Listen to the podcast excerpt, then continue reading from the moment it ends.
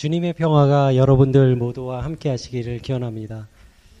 어, 지난 주간에 그 에, 저와 어, 제 아내는 일주일 동안 월요일부터 금요일까지 어, 휴가를 다녀왔습니다. 북부 이태리 지역에 에, 다녀왔는데요.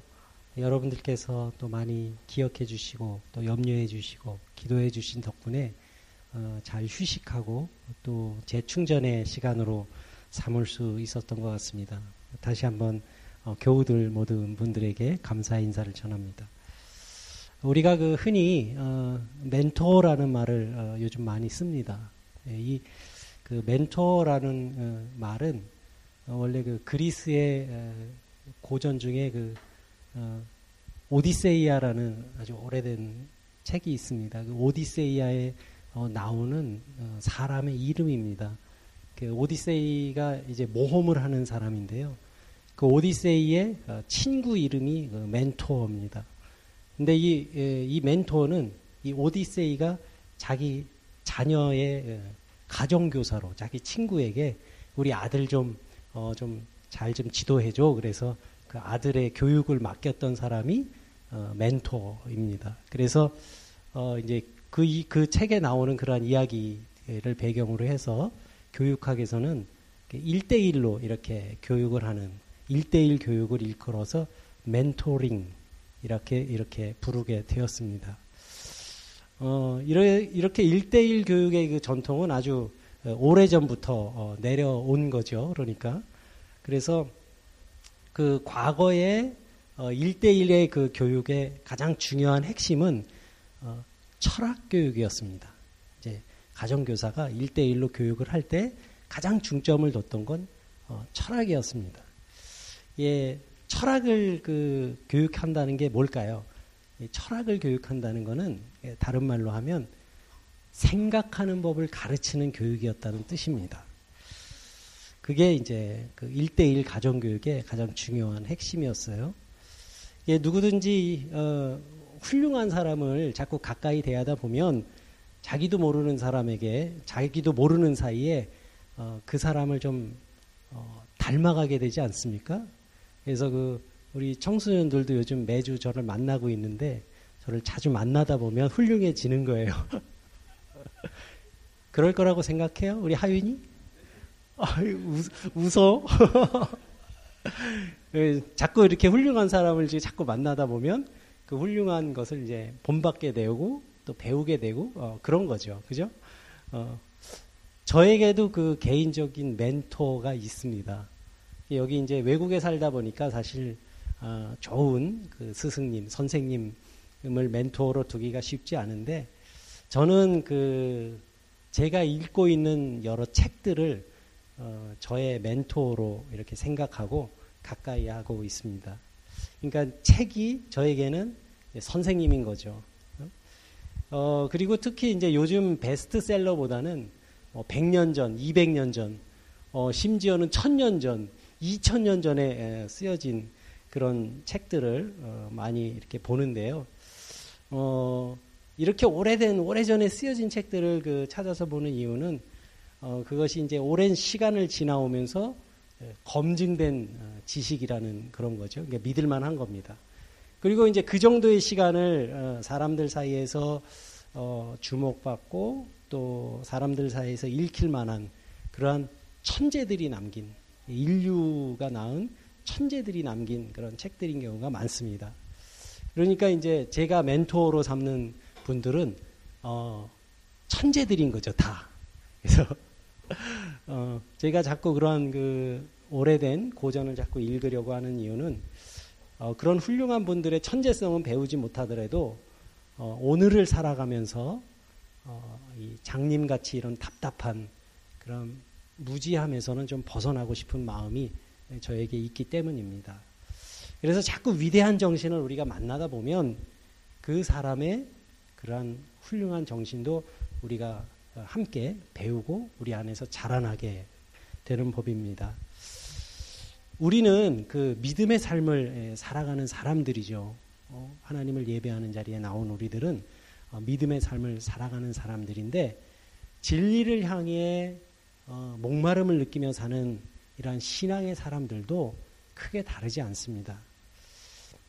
우리가 믿음의 삶을 살아가는 데 있어서 우리의 영혼의 멘토는 성경 말씀입니다. 한 가지 분명한 것은 어, 우리가 이 성경 말씀을 읽는 이유는 거기에서 많은 지식을 얻기 위한 것은 아닙니다. 그래서 성경 말씀을 많이 읽는 것도 뭐 의미가 없다고 할 수는 없겠지만 성경은 많이 읽는 것보다는 마치 그 음식을 우리가 잘 이렇게 씹어서 먹 을, 먹을 때 소화도 잘 되고 하는 것처럼 성경은 이렇게 우리가 꼼꼼하게 또 깊이 있게 천천히 그 말씀의 의미를 어, 되씹어 보면서 되짚어 보면서 어, 읽는 것이 굉장히 필요합니다. 저의 경우는 이게 아침에 그 첫 시간 일어나면 어, 제가 아침에 자리에서 일어나면 바로 제 서재로 들어가서 어, 이 하루를 살아가는 한 구절의 그 성경 구절을 읽고 그 말씀 아래 앉아서 어, 말씀의 뜻을 마음으로 또 찾고 구하는 그런 시간을 갖습니다. 저에게는 이 하루의 전체 일과 중에서 가장 행복한 시간인 것 같아요. 그 시간이.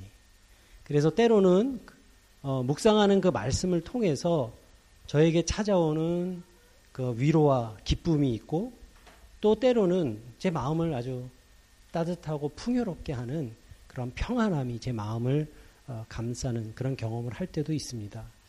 제게는 이제 제 영혼의 어, 멘토와 앞에서 보내는 어, 시간인 겁니다. 여러분들께서도 가끔 그런 상상을 하시는지 모르겠습니다만은 만약에 여러분들이 예, 예수님과 함께 시간을 보낼 수 있는 기회가 있다면 여러분들은 무엇을 하시겠습니까? 저는 그런 상상을 좀 해봤는데요. 두 가지가 굉장히 하고 싶습니다. 하나는 예수님하고 같이 어, 산책을 좀 하고 싶어요. 어, 숲에 가서 어, 어 침묵하면서 어, 이 숲을 거닐다 보면 그 마음 속에 찾아오는 그런 어, 평안함과 위로와 기쁨 같은 것을 맛볼 수 있을 것 같아서 만약에 예수님과 함께 시간을 보낼 수 있다면 저는 제일 먼저 숲을 걷고 싶습니다. 사실은 예, 이거는 제가 지금도 하고 있는 거예요. 제가 월요일마다 제 아내와 함께 이제 숲에 숲을 걸을 때 어, 말씀을 묵상하면서 이렇게 걸을 때가 어, 많은데요. 그럴 때마다 그 말씀 속에서 어, 예, 동행하면서 마치 주님과 동행하는 듯한 그러한 체험을 할 때가 있습니다. 그리고 산책이 끝나고 나면 예수님과 함께 맛있는 식사를 좀 같이 해보고 싶습니다. 그런 이유가 있어요. 우리가 복음서를 읽다 보면 어, 예수님께서는 사람들과 굉장히 자주 식탁을 나누셨다는 것을 우리가 알 수 있습니다. 예수님은 사람들하고 같이 식사하는 걸 좋아하셨어요. 그래서 예수님이 이 추구하셨던 이 세상을 밥상 공동체다 이렇게 어, 정의해서 이야기하는 분들도 있습니다. 그 예수님께서 머무시는 곳마다 사람들이 모여서 함께 음식을 나누는 그런 공동체가 어, 이루어지고는 했습니다. 그리고 십자가에 달리기 전날 밤에도 예수님은 제자들과 함께 만찬을 어, 나누셨죠. 예수님의 그 공생애의 삶에서 이 식탁 나눔은 아주 중요한 의미가 있습니다. 사람들을 만나는 장소이기도 했고요. 또 때로는 그것이 기적이 일어나는 장소이기도 했습니다. 그리고 때로는 사람들이 위로를 얻는 자리이기도 했습니다. 원래 뭐 옛날이나 지금이나 우리가 같이 식사를 나눈다라고 하는 어, 사람을 우리가 생각해 보면 좀 같이 있을 때 마음이 편안한 분들하고 함께 식사를 할 수 있겠죠. 마음이 편하지 않으면 먹는 음식이 예, 살로 가진 않을 거예요. 그죠? 소화도 잘 안 되고 아마 그럴 겁니다. 그래서 우리 한국말에서 어, 이렇게 함께 먹는 것을 표현한 아주 그 정감 있는 표현이 있죠. 제가 좋아하는 단어이기도 합니다만은 식구라는 말이 있습니다. 그죠? 가족이라는 말이 단어가 따로 있는데 우리는 식구라는 말을 참 자주 씁니다.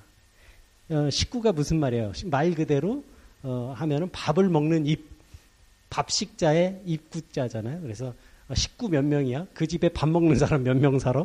이 얘기잖아요. 그래서 어, 우리가 이 한국말에서 참 정감이 가는 그런 단어 중에 하나가 식구가 아닌가 생각하는데 어, 이 말이 무슨 뜻이에요? 한 솥에서 한 밥을 나누어 먹는 사람을 뜻합니다. 그만큼 아주 친근한 관계라는 그런 뜻이죠.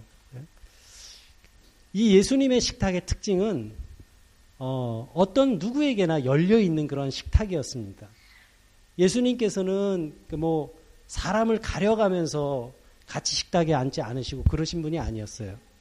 그래서 예수님을 그 시기했던 사람들은 예수님을 일컬어서 뭐라고 그랬냐 하면 어? 죄인과 세리의 친구다. 왜냐하면 세리나 사람들이 싫어하는 세리나 그리고 죄인들하고 같이 앉아서 식사를 하시는 걸 좋아하셨거든요. 음? 그리고 또 어, 먹고 마시는 것을 좋아하는 탐하는 사람이다. 이렇게 어, 비난하기도 했습니다. 저는 예수님께서 그 옛날에 사람들과 함께 둘러 앉아서 음식을 드시는 모습을 이렇게 한번 상상을 해보면 어, 예수님은 이게 음식을 드실 때도 아주 맛있게 드셨을 것 같아요. 어, 저는 그렇을 거라고 생각합니다. 우리가 정말 이렇게 그 예수님께서 베푸시는 그런 식탁 공동체에 이, 이런 즐거운 생명의 식탁에 함께 할 수 있는, 동참할 수 있는 방법이 없을까? 우리가 생각해 볼 수 있겠죠? 그런데 성경 말씀에 의하면 우리가 예수님이 베푸시는 그러한 식탁에 동참할 수 있는 방법이 있습니다. 바로 요한계시록 3장 20절에 기록된 말씀이에요. 제가 한번 읽겠습니다. 볼지어다 내가 문 밖에 서서 두드리노니 누구든지 내 음성을 듣고 문을 열면 내가 그에게로 들어가 그와 더불어 먹고 함께 먹고 그는 나와 더불어 먹으리라. 이런 말씀이 기록되어 있어요. 그러니까 예수님의 음성을 듣고 마음의 문을 여는 사람은 주님과 더불어 함께 먹고 마시는 자리에 앉게 된다는 그런 말씀입니다. 여러분, 마음 문을 연다는 것, 이 말이 무슨 뜻일까요? 우리의 마음의 깊은 곳에 주님의 자리를 마련한다는 그러한 뜻입니다. 우리들 삶에서 일어나는 모든 일들이 주님과의 깊은 사귐 속에서 이루어지도록 하는 것. 그것이 바로 주님을 맞아들이는 일입니다. 우리가 이러한 방식으로 살아갈 때에 비로소 주님과 한 식구, 한 식구가 되는 거죠. 한 솥밥을 같이 먹는 사람이라는 거, 이거보다 더 직접적인 표현이 어디 있겠습니까? 주님과 함께 살아가는 사람. 가족이라는 단어는 뭔가 형식적인 느낌이 있지만 이 식구라는 단어는 그런 형식적인 어, 의미보다는 정서적인 의미가 좀 담겨 있죠.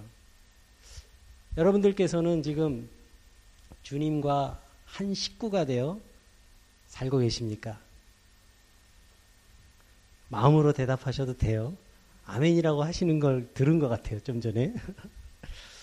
오늘 함께 읽은 이 요한복음 6장의 말씀, 본문 말씀을 보면 어느 날 사람들이 예수님께 나와서 이야기를 합니다. 당신의, 당신이 하늘에서 오셨다는 그 표적을 보여주십시오. 이렇게 요구합니다. 그런데 사실 이 요한복음 6장을 쭉 읽어보면요. 이 사람들의 이런 요구는 잘 이해가 되지 않는 좀 엉뚱한 얘기입니다. 왜냐하면 바로 그 전날에, 그 앞에 보면은 그 전날에 예수님께서 남자만 5천 명을 먹이신 일이 바로 그 앞에 기록되어 있어요. 이 오늘의 본문은 바로 그 다음 날 이야기입니다. 그래서 예수님께서 이 사람들에게 지금 말씀하십니다. 오늘 본문 있는 그 앞절에 26절의 말씀입니다. 제가 여러분들 이해하시기 쉽게 메시지 신약 성경을 어, 참고했습니다. 너희가 나를 찾아온 것은 내가 하는 일에서 하나님을 보았기 때문이 아니라 오히려 내가 너희를 배부르게 해주었기 때문이다. 그것도 내가 값없이 거저 먹여주었기 때문이다. 그러니까 내가 하는 일을 통해서 하나님의 일을 본 것이 아니라 너희 그냥 배가 불렀기 때문에 나를 지금 찾아온 거다. 이거 이 얘기죠. 예수님의 말씀은 어제 있었던 그 오병이어의 일을 너희가 보고서도 그것을 하나님의 일로 보지 않았다는 얘기예요.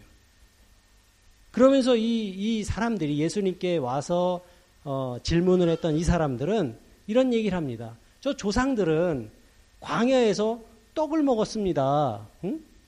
그런 이야기를 합니다. 이게, 이게 무슨 얘기예요? 어, 이스라엘 백성들이 애굽을 나와가지고 어, 둘째 달 15일에 신광야라는 곳에 가지요. 그곳에서 출애굽기 16장에 나오는 이야기입니다. 거기에서 만나와 메추라기를 얻, 어, 얻게 되죠. 그걸 말하는 겁니다. 그런데 예수님께서 어, 이렇게 대답하세요. 그 떡은 모세가 준 것이 아니라 하나님이 주신 것이다. 라고 이렇게 말씀하십니다. 우리들 같이 여러분들이나 저같이 이 성경을 올바로 이해하는 사람이라면 예수님의 말씀이 당연한 말씀이죠. 그죠? 출애굽기 우리 말씀 너무 잘 알고 있지 않습니까?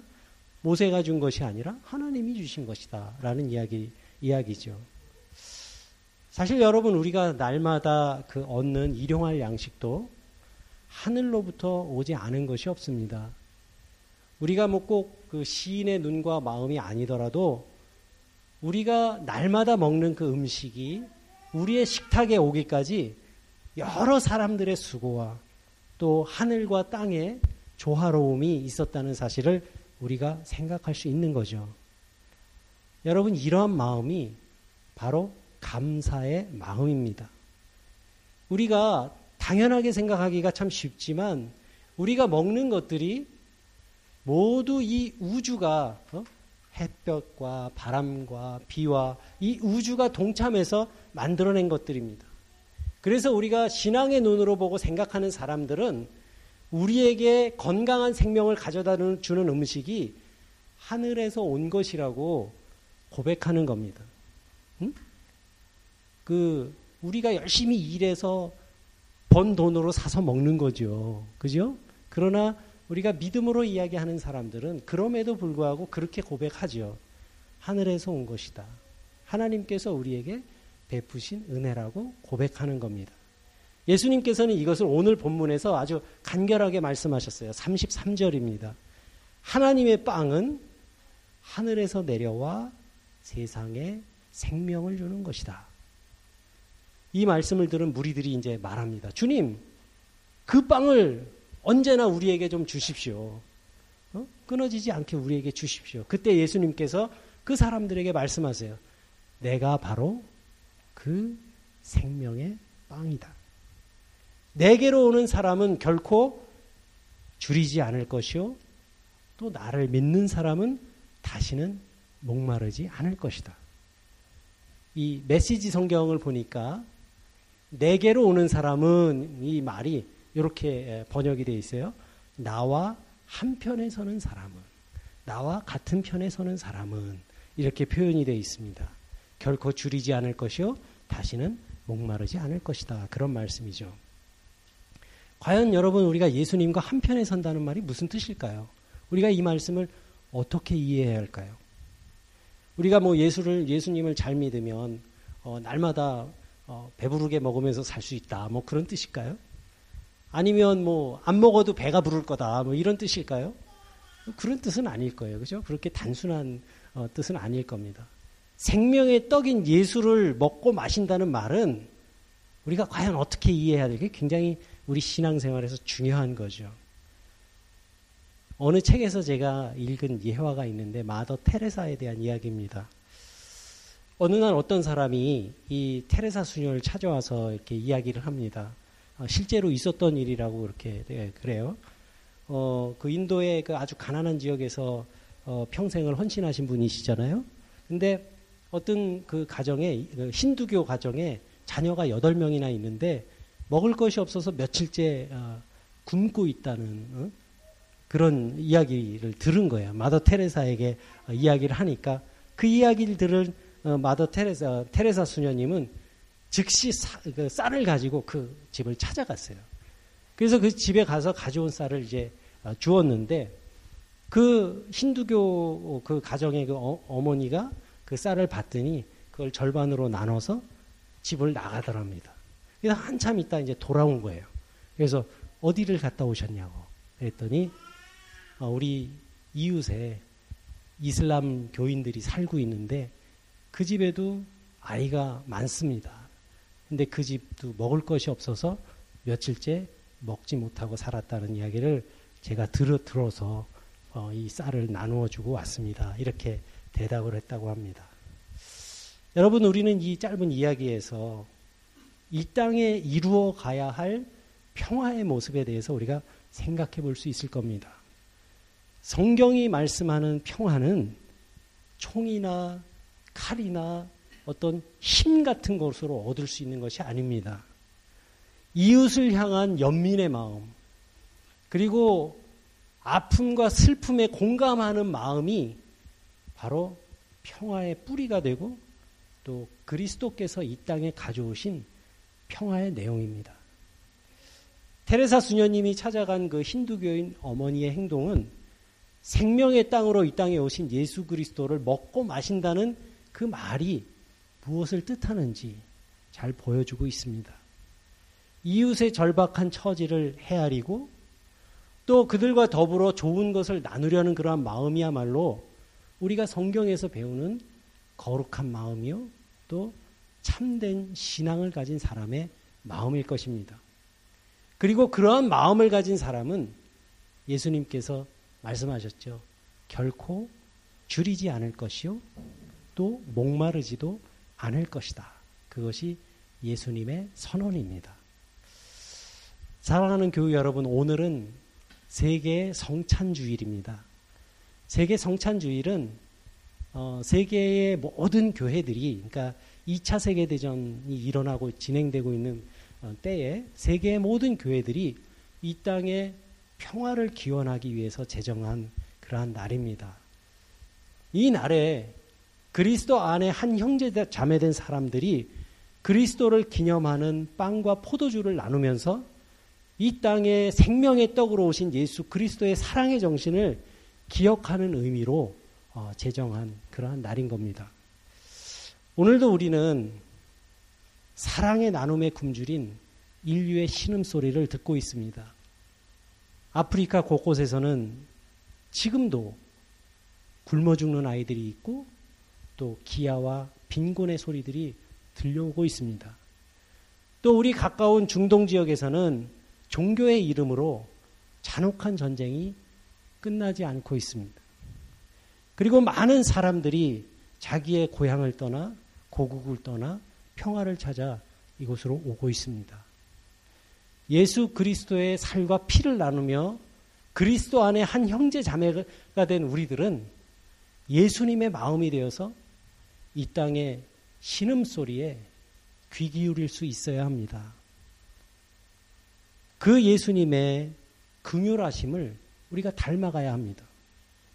예수 그리스도의 살과 피를 먹고 마신다는 것은 그분의 심정이 되어서 그분의 눈이 되어서 세상을 바라보는 것을 말하고 우리가 예수님의 손과 발이 되어서 살아간다는 것을 뜻하는 것입니다.